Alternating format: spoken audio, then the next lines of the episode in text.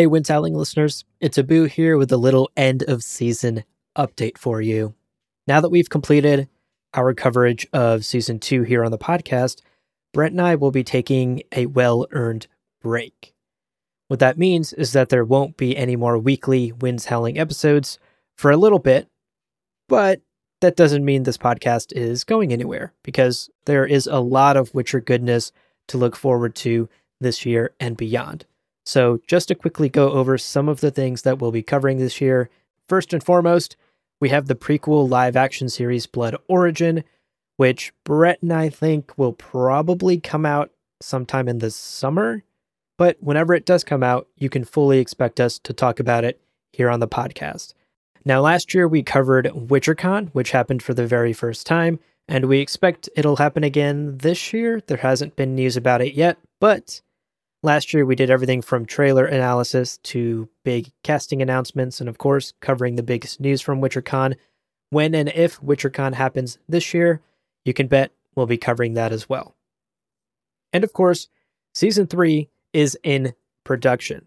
They expect to be filming in the next couple of months and if there are no more COVID delays, like with season two, season three should come out as usual in late December, just like season one and season two of the show did.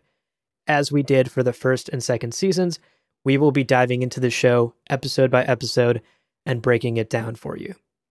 Now, if you're sad that we're going to be gone for a little bit, don't worry, because Brett actually has another Witcher podcast. And if you can't get enough Witcher in your life, I highly recommend checking out his podcast, On the Path. He and his co host, Lucy, cover everything from the books to the video games and, of course, the TV show. They actually recently interviewed the actors from the TV show that play Lambert and Francesca. So go check those episodes out, subscribe to that podcast, and give it a listen if you need more Witcher goodness in your life.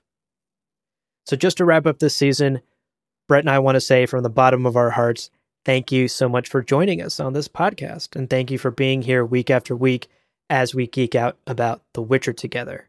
Your emails, your tweets, your support have been incredible. We're off to Kaer Morhen to rest and recover, but don't worry, we'll see you soon.